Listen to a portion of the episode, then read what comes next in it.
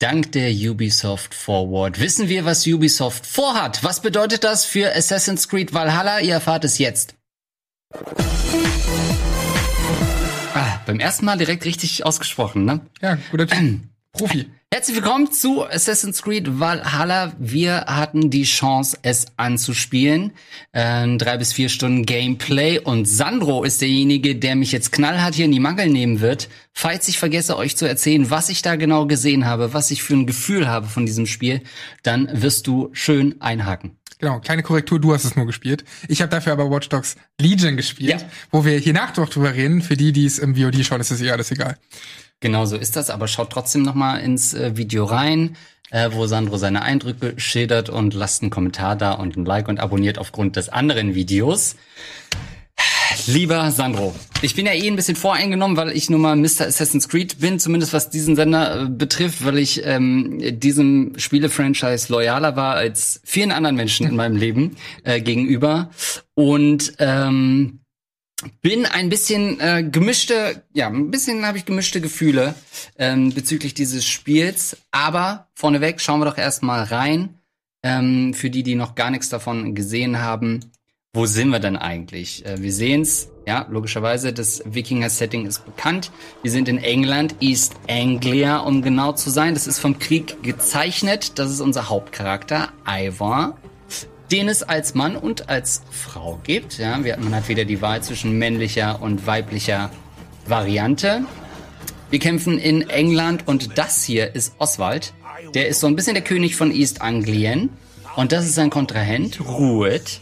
Ähm, und da sehen wir schon den ersten kleinen Twist. Wir sind also nicht einfach so die wilden Wikinger, die versuchen, äh, ganz England zu unterjochen, sondern wir haben diesen Oswald als Verbündeten und versuchen so in seinem Auftrag das Land zu einen.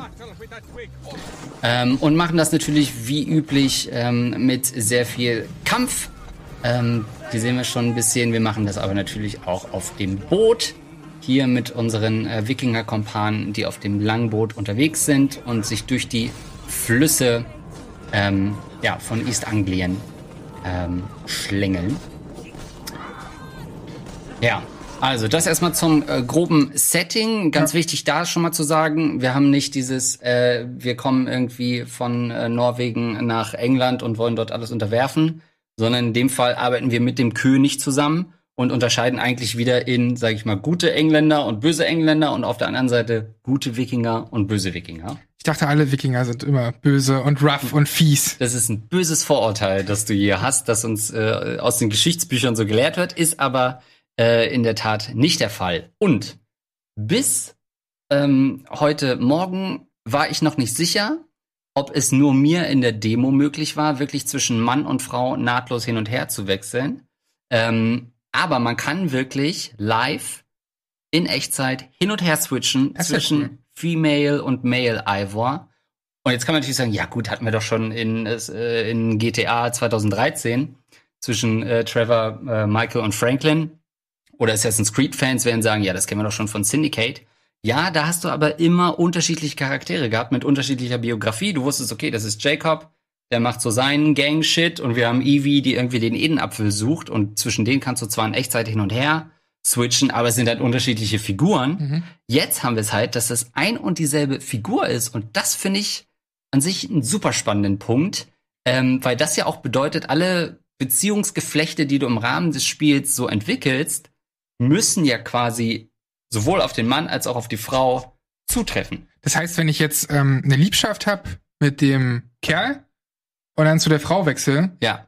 dann bleibt diese Liebschaft aber die gleiche Frau. Das ist im Prinzip so ein bisschen Urlaub das äh, Thailand-Urlaub-Phänomen, was man hat. Man geht eigentlich mit dem weiblichen Ivar als NPC hinter den Busch und hat eine Romance-Enge und dann kommt man raus, dann ist es plötzlich ein Mann gewesen. Holy shit. Das sind natürlich so Sachen, wo ich gespannt bin, ob das dann irgendwelche Konsequenzen hat, ob die NPCs das dann kommentieren in irgendeiner Form, diese Wechsel. Oder ob es vielleicht doch nur ähm, zu bestimmten Story-Abschnitten geht, was aber ja eigentlich ne, äh, nicht suggeriert ist. Also das könnte auf jeden Fall noch für spannende Verwirrungen sorgen, denn man kann natürlich sagen, okay, wir halten alles geschlechtsneutral, alle Dialogoptionen trotzdem entwickeln sich ja Beziehungsgeflechte im Rahmen der Story. Ist es denn so, dass die Dialoge dann geschlechtsneutral sind? Weil der Name ist ja natürlich der gleiche Ja. bei beiden, der ist ja geschlechtsneutral, der Name. Ja, es wird schon alles immer mit Iva und Iva gesagt, Ah. um dieses She und He äh, zu vermeiden. Machen die ja bei Cyberpunk beispielsweise auch mit dem Wie einfach. Ja. Ist natürlich die cleverste Variante, Ja. das zu machen. Klar.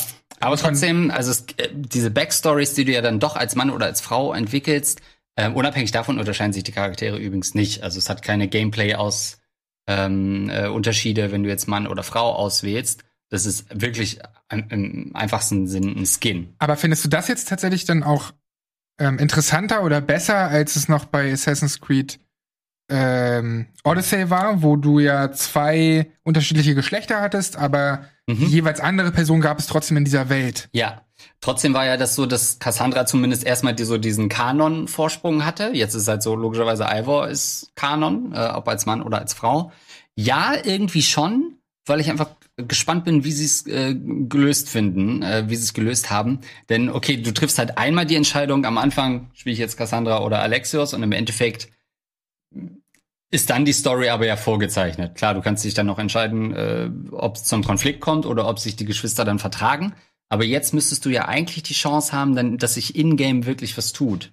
Und andersrum, wenn es dann am Ende nur ist nach dem Spiel, dass man sagt, ja gut, äh, alle, ähm, alle Dialoge sind geschlechtsneutral und die NPCs interessiert es gar nicht, dass ich gerade irgendwie, also selbst wenn sie es nur ironisch anmerken würden, fände ich schon witzig. Aber wenn gar nichts passiert, dann wäre es natürlich auch ein bisschen komisch.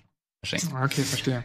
Ähm, ja, kommen wir mal zum, also ne, wir wissen alles, wir haben natürlich jetzt den äh, Adler nicht mehr, sondern das ist ein Rabe, äh, der diese ja quasi Odins Vision dann hat, also nicht mehr diese Eagle Vision, äh, diesen Modus, in dem wir dann äh, alles in der Umgebung markiert sehen und äh, hervorgehoben sehen.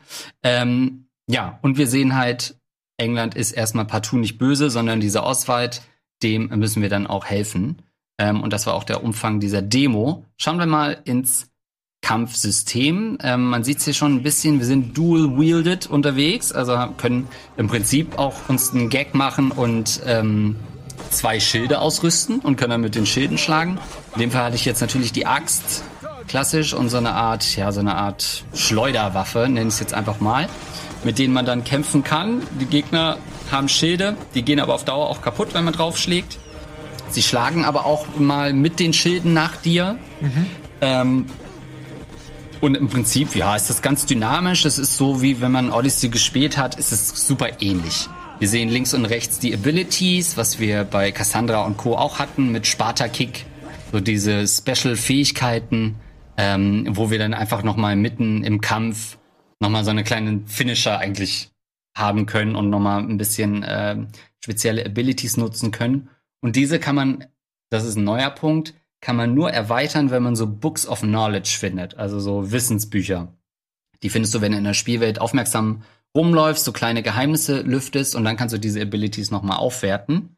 Ähm, Im Grunde ist es aber eins zu eins das System, was wir in Odyssey gesehen haben. Ähm, ist aber trotzdem ganz spannend, spielt sich natürlich cool mit, mit beiden Waffen, ähm, läuft flüssig, ist aber wirklich unverändert, Mhm. kann man einfach so sagen. Ist ja nicht nichts Schlimmes. Also ich, ich, ich fand's ja, Nö. ich find's ja okay. Äh, ist jetzt natürlich kein, also es ist, glaube ich, ein Kampfsystem, was einfach möglichst viele Leute abholt. Und das muss Ja. halt einfach bei einer Marke wie Assassin's Creed sein. Die können kein super herausforderndes Ding machen, weil das Leute abschreckt. Ja, Die können aber auch keins machen, was zu einfach ist, weil es dann wiederum Leute abschreckt, die eben ein herausforderndes haben wollen. Ich glaube, das ist super schwer, da irgendwie den Mittelweg zu finden. Sie haben ja immer dieses Problem, dass sie irgendwie die Diehards, die sagen, Ezio war der Beste, äh, zufrieden kriegen wollen und ja aber auch neue Leute reinholen müssen, logischerweise ins Franchise. Äh, und können ja nicht sagen, ja, du verstehst das aber nur, was passiert, wenn du die letzten zehn Haupttitel gespielt hast. Deswegen werden zukünftige Assassin's Creed-Dinger eigentlich immer so ein Kompromiss sein. Und hier sehen wir eine ganz interessante Sache. Ähm, das hat mich in dem Moment auch ein bisschen überfordert, weil es so sehr out of nowhere kam, wie ein AKO quasi. Ähm, Wow. wir sehen hier den, den, den Bossgegner, so einen kleinen Bossgegner, den Ruid. Und die Frage kam ja immer wieder auf, nachdem wir jetzt ähm, bei Odyssey nur Leonidas Speer hatten ähm, und keine, keine wirkliche ähm, versteckte Klinge. Jetzt ist die Klinge zurück. Heißt das auch, dass wir Instant Kills kriegen? Und da haben sich insofern einen Kniff überlegt, dass du Standard bei so kleinen Gegnern, die kaum, ähm, die kaum Health haben, die kriegst du natürlich gekillt.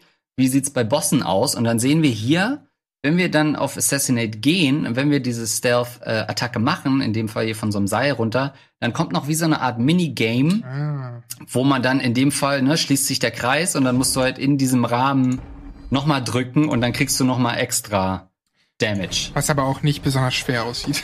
Sieht, also in dem Fall war es, ne, weil es ein relativ schwerer Gegner ist, ging es sehr schnell. Ja. Ähm, wenn der Gegner nicht so stark ist, dann geht das natürlich auch einfacher. Aber, Aber dadurch kannst du noch mal zusätzlich Schaden machen. Interessanter Punkt, dass diese Assassinenklinge wieder rausgeholt wird im wahrsten Sinne des Wortes.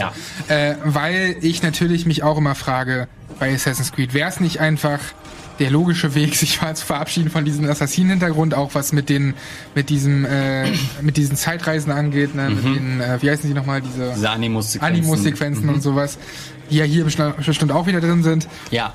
Ist es denn noch sinnvoll, hast du in den ersten drei, vier Stunden, die du gespielt hast, das Gefühl, ja, sie überlegen schon, wie die das vereinen können mit dieser Marke? Mhm. Oder ist es wieder so ein ja eben nur eine Marke, wo sie aber eigentlich sich von verabschieden können. Ja, also man muss natürlich sagen, wir haben eben gesagt, ja, die haben immer das Problem, dass sie alle Zuschauerschaften zufriedenstellen müssen. Auf der anderen Seite bringen sie natürlich in jedes Spiel super viel Lore mit.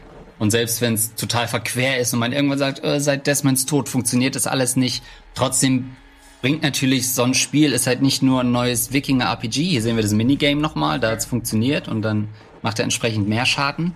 Ähm, trotzdem bringst du natürlich immer super viel Historie mit und es ist einfach dann aufgeladen auch als Spiel, weil es ein Assassin's Creed ist.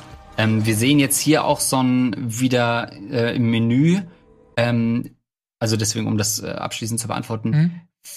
alleine diese Marke ist so stark, dass es dann doch eigentlich Quatsch wäre, sie abzustoßen und ja, versuchen, eine neue klar, IP zu etablieren. Es ist, es ist mir klar, warum sie es machen, natürlich mit ja. so einer starken Marke, aber auf der anderen Seite frage ich mich, ob das dann storytechnisch noch Sinn ergibt. Ja, weißt du? also das, was wir in den ersten Teilen gehabt haben, dass du quasi ja möglichst synchron immer spielen musstest, äh, und wenn du einen Zivilisten äh, getötet hast, desynchronisiert wurdest, war ja immer so dieser Background, ja, weil du halt im Animus sitzt, diese Erinnerungen spielst. Und so hat sich Alter ihr halt nicht verhalten oder Ezio oder, oder Connor deswegen wirst du jetzt desynchronisiert, weil du quasi nicht eins zu eins diese Erinnerung nachspielst. Das hat, davon haben sie sich komplett gelöst, aber ja schon seit mehreren Spielen äh, und haben jetzt eher auch so RPG-Elemente und so weiter. Ähm, das heißt aber für mich nicht, dass es nicht zusammengeht. Ich finde, Origins hat aus meiner Sicht gezeigt, wie man sowohl diese Historie, ne, mit dem ganzen Reveal, wo kommt das Logo her, trotzdem eine spannende Rachegeschichte und halt neue Gameplay-Mechaniken, das kann man schon vereinen, aus meiner Sicht. Ähm, wo du aber sagst, ich habe in diesen drei, vier Stunden mit Ivar nicht super viel äh, Assassin's Creed-Historie mhm. gesehen. Also es gab jetzt keinen klassischen, das sind die Templer, das ist der äh, Order of Assassins. Diese, äh, dieses Zweigewicht wurde hier gar nicht aufgemacht. Weil du es gerade schon erwähnt hast, ich habe eher das Gefühl, dass sie mit den neuen Assassin's Creed-Teilen sich immer auf einen ein Hauptthema fokussieren. Das mhm. war bei Origins so, so Rache halt. Mhm. Bei Odyssey war es jetzt eher so eine Familiengeschichte. Ja. Was würdest du sagen, wäre es bei Valhalla? Hm, also Familie spielt eine große Rolle, weil es so, es ist super klischeehaft, aber natürlich spielt Freiheit so eine Rolle, weil sie halt so, ne, von Norwegen rüberkommen nach England und so dieses, diese Familienbande und sich da ein neues Leben aufbauen wollen, was ich als Ostdeutscher natürlich komplett nachvollziehen kann, äh, hier im wohligen Hamburg. Das würde ich so als Motiv sehen. Es ist insgesamt auch so das, was man mit Wikingern assoziiert, dieses klassisch barbarische oder so, so schwarz-weiß äh, fühlt sich das Spiel zumindest in den ersten Stunden nicht an, weil wir sehen einige freundliche Wikinger. Wir selbst sind ja auch erstmal gut und kommen nicht, um alles zu zerstören. Auf der anderen Seite gibt's dann halt so Archetypen wie diesen Ruid, den wir eben schon ein bisschen gesehen haben, äh, der dann halt einfach nur ein offensichtlich böser Typ ist. Ähm, wir haben eben den Axtwurf auch ein paar Mal gesehen in den Kämpfen. Das fühlt sich schon ganz cool an. Auf jeden Fall diese Axt als Waffe. Wir haben auch, hier sehen wir es, guck mal, perfekt, ne? Hat das auch, äh, ja, echt super gespielt. Hat das auch, hat das auch ein cooles Gefühl? Also ich frage, weil natürlich das vergleichbar, vergleichbar ist, ist mit, mit God, God, of War. Und äh, das muss sich, ich finde, ja. gerade wenn du einen Barbaren, sag ja. ich mal, spielst, also einen Wikinger, der wirklich, das ist ja auch immer einfach Bullen sind, so, ne? Ja. Und viel Muskeln haben und viel Macht und Kraft haben, da muss sich das auch irgendwie wuchtig anfühlen. Ja, Ähm, es fühlt sich geil an, das Werfen, aber bei God of War war ja auch das Geile dann noch das Zurückkommen. Und das Gefühl, diese, das, äh, und dann hast du sie wieder in der Hand und fängst sie so aus der Luft. Das hast du da natürlich nicht, sondern die wird dann geworfen und dann ist, sie weg und taucht halt wieder auf. Kannst du die dann wieder aufsammeln bei Nee, den die, oder? die ist automatisch Ah. dann wieder da einfach. Du kannst aber grundsätzlich auf dem Schlachtfeld auch immer Waffen, die rumliegen, aufsammeln, werfen zu den Gegnern. Wir haben eben schon den Stomp gesehen, den er dann manchmal so macht, wenn der Gegner gestunt ist, dann zieht er nochmal richtig Schaden ab. Das ist das Menü, was wir sehen. Äh, du hast es äh, im, wer es gesehen hat, Watch Dogs Legion ähm, Video auch schon gesagt. Da gibt's drei Klassen. Hier ist es ähnlich. Hier sehen wir nochmal dieses, ne? ähm, immer hin und her springen zwischen Female und Male Ivor. Ivor. Ähm, wir sind bei drei Klassen grob.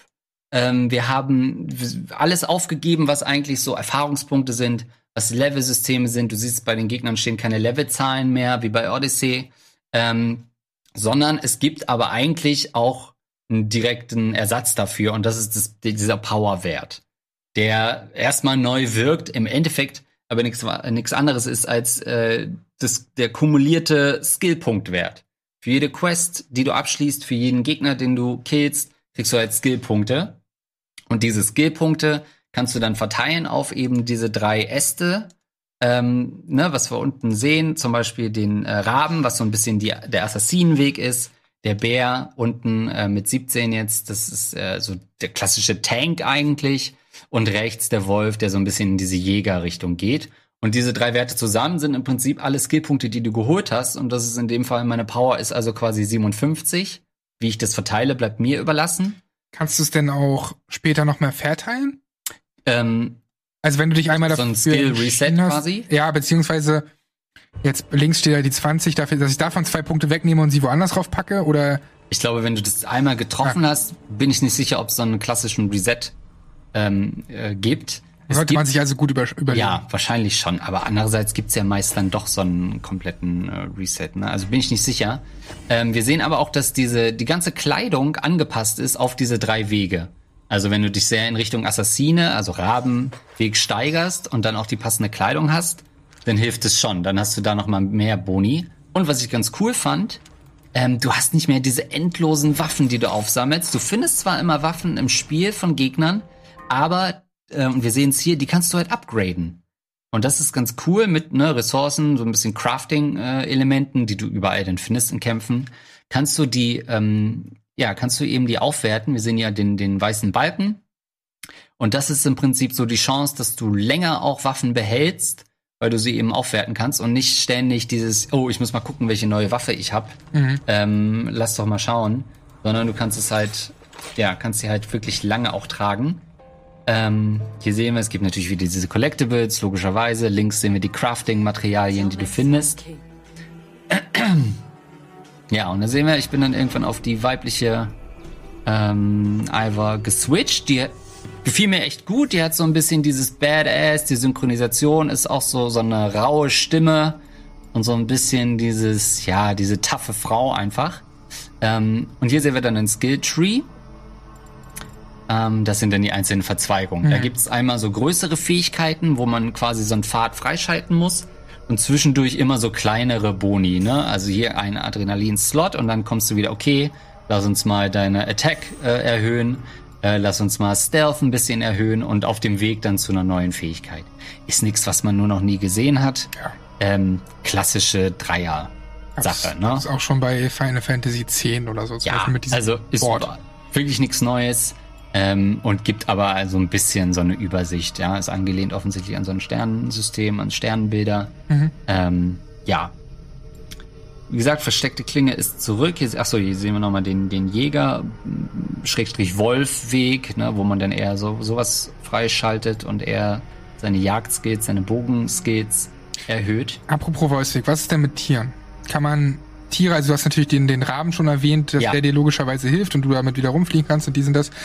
Kannst du in irgendeiner anderen Form noch mit Tieren interagieren, die als Gehilfen nehmen oder whatever? Also witzigerweise, ich konnte es in der Demo nicht sehen, aber ähm, der Kollege, der mir an die Seite gestellt wurde, sagte zum Beispiel, dass du immer auch Leute in der Spielwelt für dein Boot rekrutieren kannst, ähm, die halt so NPCs sind, die dir dann helfen und dann hast du so einen Entscheidungspfad, wo der im Ende darin münden kann, dass die auch auf dein Boot kommen. Ach Und gut. dann unterstützen sie dich bei Raids und so weiter.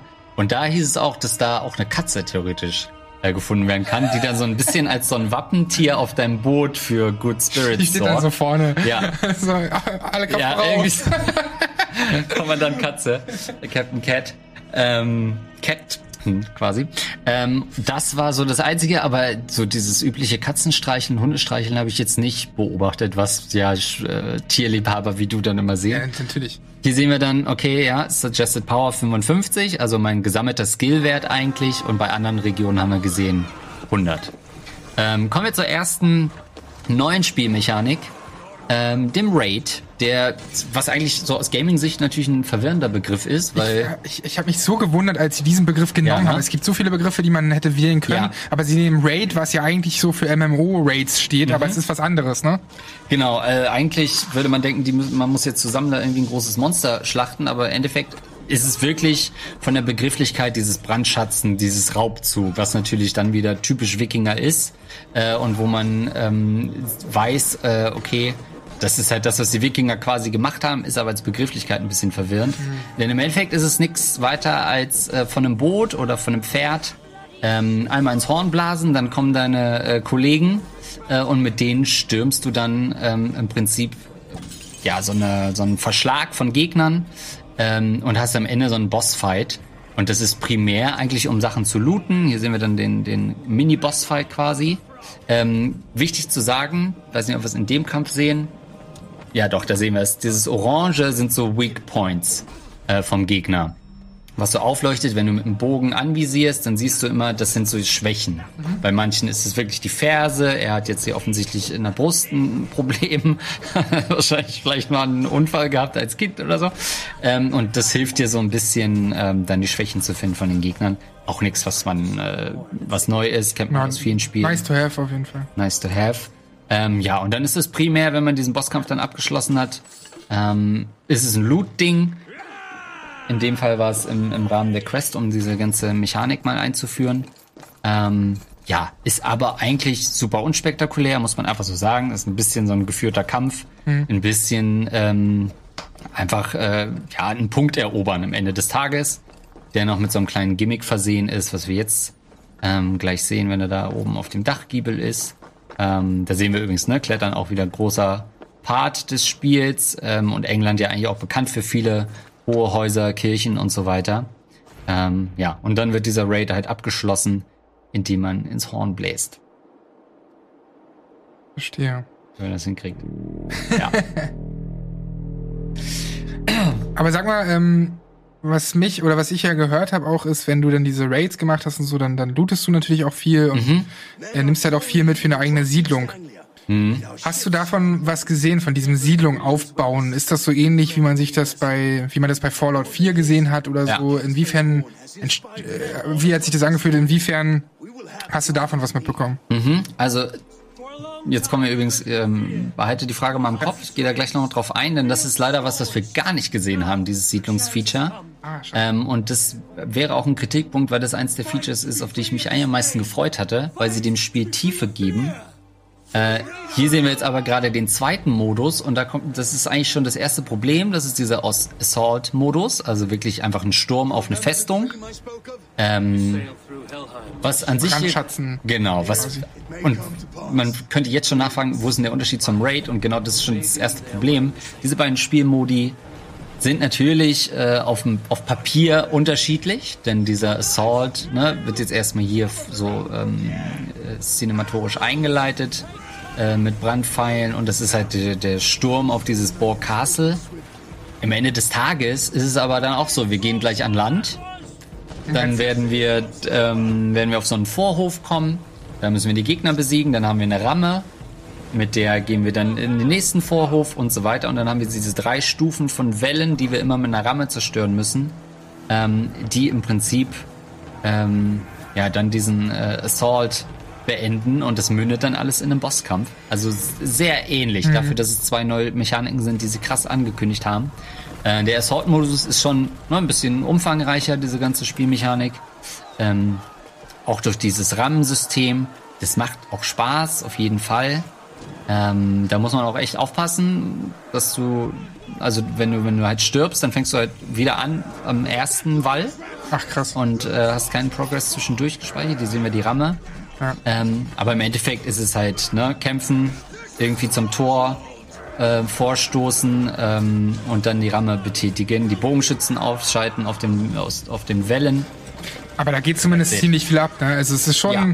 Krass. Ich meine, du musst ja auch als, als Entwickler dann darauf achten, dass die ganzen NPCs nicht rumstehen, sondern jeder Ja. auch was Sinnvolles macht und die sich nicht dumm bewegen irgendwie. Es, ja, es ist schon cool.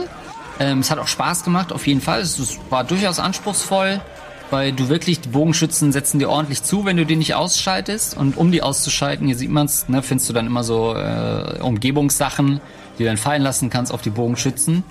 Aber wenn du kannst natürlich nicht ewig mit dem Bogen rumstehen, weil dann kommen die Nahkämpfer und greifen dich an. Ähm, das war schon anspruchsvoll. Aber dann denkt man halt auch so, okay, ja, das mache ich jetzt zwei, dreimal und dann Alter. was? Das sind wieder ordentliche Splatter-Effekte auf jeden Fall. Ja. Äh, kommen wir mal. So, da sehen wir, ne, da ist hier dieser Auswahl, den wir in dem Fall äh, retten. Dann sehen wir hier diesen, äh, ich spule mal ein bisschen vor, diese drei Steps, ne? Hier, Das Ja. haben wir eben schon gesehen. Das war in dem Fall war Ruid dann der Endgegner quasi. Der große Kontrahent von Oswald. Und dann kannst du dir wieder überlegen, lässt du ihn leben oder nicht. Ähm, ich habe ihn in dem Fall leben lassen. Weil er einfach ein netter Typ ist. Er war ein netter Typ und weil ich sehen wollte, taucht er dann später nochmal auf. Ja, später gibt's dann noch eine Hochzeit von Oswald und da taucht er wieder auf. Und dann muss Oswald ihn sich doch vornehmen. Ähm, ja, also diese üblichen Entscheidungswege, die man schon kennt, ähm, haben wir da auch wieder. Aber hast du denn das Gefühl, dass die Dialoge gut geschrieben sind, dass die Stories dann auch irgendwie ja ein bisschen tiefgehender sind? Klar, du hast jetzt nur drei Stunden gesehen, aber was ich in den letzten Teilen immer vermisst habe, sind dann so Quests, die mich über Stunden lang halten, weil Ja. die Charaktere so interessant sind. Weil sie versuchen ja, was Worldbuilding und Questdesign angeht, immer mehr Richtung Witcher 3 zu gehen, habe ich das Gefühl, was ja auch ein gutes Vorbild ist. Aber der Unterschied ist halt, dass du zwar 200 Missionen hast, von Ja. denen sind 50 richtig gut geschrieben, aber Ja. 150 ein bisschen banal oder egal. Hast du das Gefühl, dass sie hier äh, was Storytelling, was was die- wa- was was äh, Dialoge angeht, einen Schritt nach vorn machen? Ja, ich würde fast sagen, man hat noch zu wenig gesehen, um wirklich die Komplexität, auch dieses, was in der Demo passiert, richtig einzuordnen, weil einerseits macht man so ein bisschen so Botengänge für diesen Oswald eben, befreit ihn und arbeitet so zusammen, man weiß aber wenig aus diesen Spielstunden über die persönliche Motivation von den Hauptcharakteren, was sie so antreibt. Die Stories sind im Prinzip jetzt nicht so, dass du bei den Quests sagtest, um Gottes Willen, sondern das ist eigentlich Standardkost, wenn man äh, ehrlich ist. Was aber schon passiert ist, ähm, Hauptcharakter, ob weiblich oder männlich, ist erstmal schon cool. Man kann sich damit identifizieren. Noch Tendenz ist eher noch zur Frau, weil sie so mehr so dieses Raue hat. Ähm, es ist aber im Prinzip äh, jetzt nicht anders als Odyssey oder so. Du hast jetzt nicht das Gefühl, shit, diese äh, Quest, ähm, da muss ich den Controller zur Seite legen, weil die berührt mich jetzt so sehr, sondern im Endeffekt. Ne? Äh, das ist übrigens, das da hast du mich ja schon nachgefragt, das Rap-Ding. Gibt ja, natürlich stimmt. wieder so Minigames. Das, ist immer so ein bisschen äh, Battle Rap auf Wikingerisch. ja, so wurde es überall tituliert und ich dachte mir Ja. so, what the fuck? Rap Battles mit Wikingern, ich will dieses Spiel haben. ja. Im Endeffekt, was dahinter steckt, ist halt so eine Dialogschleife. Äh, Du siehst es, er sagt mir immer eine Zeile und ich muss dann was drauf auswählen, was sich reimt. Ich hoffe, dass sich irgendein Rapper findet, der damit einen Twitch-Stream Ja. macht. Das wäre Ja. schon schön. Ähm, ist ganz witzig auf jeden Fall, war cool, das mal zu machen.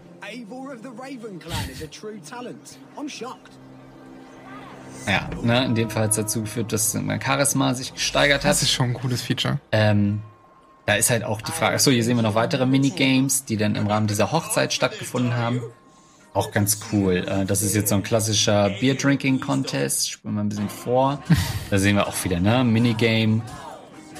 Aber das passt ja auch. Also das ist einfach eine super gute Idee, wenn man ein Wikinger-Setting hat. Ich meine, ich habe es ja schon am Anfang erwähnt, ich mag dieses Setting total und ich, es ist auch gar nicht so ausgelutscht, weil natürlich bedient Ja. sich God of War ein bisschen dessen, das letzte, aber auch nur so ein bisschen. Dann hattest du ein Hellblade, was auch hier und da so nordische Mythologie drin hat, aber so ein richtiges Wikinger-Spiel hatte man schon eher selten zuletzt und deswegen ähm, finde ich das gut, dass sie in diese Richtung gehen.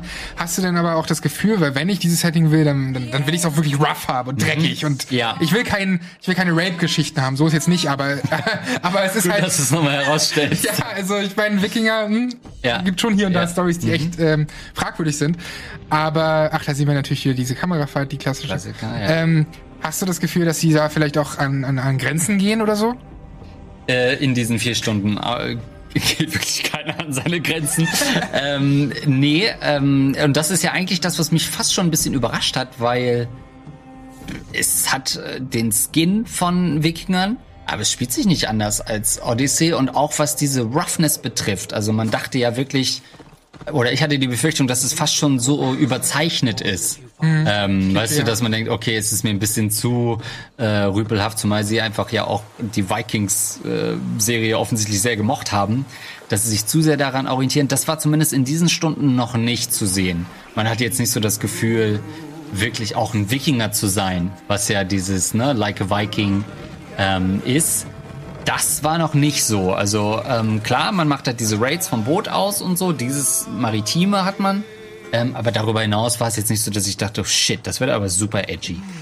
Ähm, hier sehen wir übrigens noch, die Welt ist auch wieder natürlich voll mit Questmarkern, aber es ist viel übersichtlicher als Odyssey, äh, weil sie es so in drei grobe Sachen geteilt haben, alle Collectibles. In so Wealth, was immer so Truhen sind oder Schätze oder diese äh, Bücher des Wissens, wo ich gesagt habe, dass du die Abilities aufwerten kannst.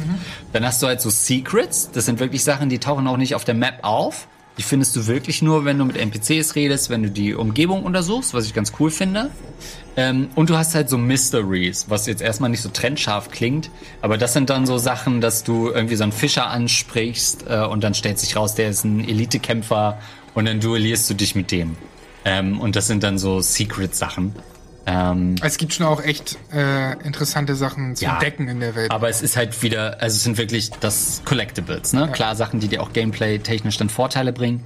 Aber es ist jetzt nichts, ähm, wo man sagt, äh, das musst du unbedingt gemacht haben. Das wird wahrscheinlich dann auch ein bisschen repetitiv. Hier sehen wir es, hier finden wir jetzt Ability Upgrade. Ähm, und äh, ne, da sehen wir einen Wealth-Punkt in East Anglia habe ich gefunden. Wenn die alle voll sind, dann habe ich alles an Wealth. Ähm, und hier ist auch so ein Mystery-Ding. Hier versuchen wir, so, haben wir so eine Nebenquest, finden gleich so ein paar Fußspuren, die uns dann, ähm, ja, die uns dann zu ein paar, äh, ein paar Kindern äh, bringen, die uns im Gegenzug dafür, dass wir sie in Ruhe lassen, dann so einen Armreif geben. Ähm, ja, das waren schon alles ganz nette Quests irgendwie und man kriegt auch schon ein bisschen so ein Gespür für den Hauptcharakter. Aber viel mehr ist es auch. Zumindest in den Stunden noch nicht gewesen. Eine Frage vielleicht noch zu der Welt. Ähm, Mhm. Was ich an Assassin's Creed Origins so mochte, war vor allem, wenn es um Mythologie, um mythologische Yes. Dinge ging, gerade auch mit den DLCs und so, da haben sie schon sehr viel interessante Sachen gemacht. Und du hast ja auch schon Odin erwähnt, ähm, Mhm. verknüpft mit dem Raben. Wie, what the fuck? Ist vorgespielt. Vorgespielt ist nicht äh, echtes Gameplay. Ich dachte, man hätte so einen Button, das wäre ganz geil in Open World, ich bin ganz ehrlich, weil man so lange ja, ne? teilweise. Ja, gut, ähm, ja. Wie ist es mit der Mythologie? Hast du da äh, gemerkt, dass es vielleicht sogar Gegner gibt aus der nordischen Mythologie oder wird das alles noch erst kommen? Also erstmal, um was so grenzwertig Mythologie ist, was wir auch kennen aus bisherigen Spielen, sind diese Art Mythical Beasts, Ja. muss man nennen, diese äh, elitären Tiere, so halb mythologisch, halb echte Tiere. Hier sehen wir auch diese Art, ja, Bluthund, was auch immer. Ähm, der auch, wir haben es gesehen, Orange wieder, ne, seine, seine Weak Points hat. Und diese Kämpfe sind erstmal ganz cool, sind aber auch wirklich exakt so, wie man die kennt. Übrigens noch ganz kurz, ähm, es gibt keine Heiltränke oder kein Health-System oder kein, ich warte kurz am Rand und hoffe, dass ich mich erhole, sondern das haben sie gelöst durch diese Beeren, die du überall findest und aufsammelst. Und die werden dann zu Rationen, so zwei, drei Beeren sind immer eine Ration und diese Ration nimmst du dann im Kampf. Und die liegen dann immer rum, wenn ich irgendwo Ja. im Kampf bin, oder was? Und genau so ist es. Man denkt am Anfang, oh krass, keine Heiltränke mehr, was ist jetzt los? Im Endeffekt ist es, sorgt es aber nur dafür, dass auf jedem Schlachtfeld dann halt Bären rumliegen, die du dann suchst. Ähm, ändert also erstmal gar nichts und diese Rationen, die du dann nimmst, sind im Endeffekt wie Heiltränke. Ähm, ja, ist eigentlich nur ein bisschen albern, dass dann überall halt Bärensträucher sind, auf Teufel komm raus, weil sonst hast du halt keine Chance. Ja, eben, das meine ich ja. Also Ja. bei, bei so Kampfarenen draußen und so haut das ja hin, aber Ja. wenn man dann in irgendeinem Tempel oder whatever ist, Mhm. also in irgendwo drin, erklär mir mal, dass da halt Beeren sind. Ja, genau. Und hier sehen wir, äh, soll wohl für das fruchtbare Land in England stehen. Ähm, und hier sehen wir den mythologischen Part, den wir in dieser Demo spielen konnten. Das ist so ein bisschen so eine Kriegerseele, die wir da am Galgen hängen sehen. Und jetzt sehen wir schon, sind wir in so einer halb halluzinativen Traumwelt, Schrägstrich, doch Reality ähm, Welt. Und diese Kriegerinnen haben halt so Elementschaden. Ich glaube, sie hat in dem Fall Blitz. Ähm, und es gab Gefühlt haben alle in der nordischen Mythologie. ja, stimmt. Blitz. Äh, es, und es gab zwei von denen, äh, die in der Demo spielbar waren. Ich habe jetzt nur einen reingenommen, aus dem einfachen Grund, weil es eins zu eins dasselbe war. Nur der Unterschied, dass sie halt Blitz hat, glaube ich, und äh, die Kollegin hatte halt Feuer. Ähm, das sind trotzdem Kämpfe, die sich ganz cool gespielt haben, ähm, die auch fordernd sind. Ähm, und die einem schon ein bisschen was abverlangen, aber selbst diese zwei Sachen waren exakt gleich ähm, äh, aufbereitet. Also auch mit, ne, auch mit am Galgen, dieselbe eigentlich Sequenz, Aber zumindest unterschiedliche Angriffsmuster, oder? eigentlich selbe Angriffsmuster, nur unterschiedliche Elemente, wenn man ehrlich ist. Ähm, wir haben aber im Trailer ja auch schon Odin gesehen, das heißt, das ist nicht alles, was da an Mythologie auf uns zukommt. Ähm, Odin war ja schon im, im ersten Trailer zu sehen. Ähm, was das aber genau für die Mythologie beinhaltet, weiß ich nicht. Ich weiß auch nicht, ob es so viel noch fürs Hauptspiel beinhaltet, denn Assassin's Creed geht ja gerne mal voll auf sowas im Rahmen der ähm, DLCs. Exakt, das hatte ich ja mit Origins schon erwähnt. Ja. Aber das ist genauso. Genau, da haben sie es gemacht. Ähm, bei Odyssey war zwar mehr auch im Hauptspiel drin mit diesen vier Bossen, mit Medusa und dem Zyklopen und so weiter. Aber dann haben sie ja mit dem Atlantis-Ding nochmal, sind sie nochmal tiefer in diese Mythologie. Ich könnte mir also vorstellen, dass sie im Hauptspiel wieder Sachen anreißen, vielleicht auch Odin in irgendeiner Form etablieren. Ähm, aber dass vielleicht das nicht so ein großer Part wird, äh, wie man es jetzt bei einem God of War oder so sieht, ne? wo das ja wirklich die Basis dessen ist. Ähm, ich hoffe aber, dass da noch ein bisschen mehr kommt, weil einfach die Mythologie so reich ist. Und wenn man schon die nordische Mythologie hat, dann sollte man da auch was rausziehen. Und wenn sie auch noch nicht so ausgelutscht ist vor allem, ne? Ja, Das muss man ja auch sagen. Äh, Also ich habe, wie gesagt, total Bock auf das Setting und hoffe, dass sie da viel draus machen. Und vor allem, dass mich diesmal die Geschichten und Charaktere mehr jucken als in Ja. den letzten Spielen. Ich habe noch drei Punkte, die wir nicht gesehen haben. Ähm, ganz kurz, denn zum einen, du hast es vorhin schon angesprochen, Animus haben wir nicht gesehen. Es soll aber wieder eine Storyline geben rund um ähm, Laila, die da irgendwie äh, in, der, in der Echtzeit quasi äh, Abstergo weiterverfolgt. Brauchst du das noch? Ich brauch's nicht. Ähm, Es wäre das stört schön, mich aber auch es nicht. wär schön wenn es optional wäre. Ja, es gab ja, ich weiß nicht, ob es bei Odyssey war oder bei, bei Origins, wo das nur Videosequenzen waren, also nur Sequenzen, ohne dass du selber was gespielt hast und es dir nur angeguckt hast, würde mir fast schon reichen, weil ich sehe auch bei dieser Layla-Nummer nicht, wo sie damit hinwollen. Und ich glaube auch nicht, dass sie das wissen, um ehrlich zu sein. Aber irgendwie haben sie es halt doch noch als Rudiment. Und was wir auch nicht gesehen haben, ist das Siedlungsfeature, was wir auch schon bei Assassin's Creed 3 hatten und mir da sehr viel Spaß gemacht hat, dass du mit Connor dann wirklich so eine Siedlung aufgebaut hast und die hatten dann richtige Quests, dann konntest du die Leute auch verheiraten und musstest so ein bisschen Armor spielen äh, und dann wurde die Siedlung angegriffen und musstest sie verteidigen und so weiter. Das fehlte mir auch in der Demo, weil ich eigentlich dachte, dass es ein super wichtiges Feature wird für das Spiel. Ähm, bin gespannt, ob's, ob sie das äh, so hinkriegen, dass es wirklich für Tiefe sorgt und dass du eine Verbindung hast zu diesem Clan einfach auch. So ein bisschen wie bei Red Dead mit dem Lager. Dass du irgendwie so denkst, okay, das sind nicht nur NPCs, mit die ich aufs Boot Genau. setze, sondern der Typ hat irgendwie sich gestern Fuß verstaucht oder so in der Siedlung, der Depp. Äh, und ich musste ihm Bären holen. Zum Glück lagen die Bären genau da. irgendwie sowas. Und cool. Letzter Punkt. Ähm, was geht auf dem Wasser? Assassin's Creed ja seit Jahren nicht mehr wegzudenken, das Wasser. Jetzt haben sie ironischerweise eine Seefahrernation. Es wird aber nicht so ein großes Feature, wie man denken könnte. Wir, wir sehen zwar diese Flüsse, von denen die Raids stattfinden, die Assaults stattfinden.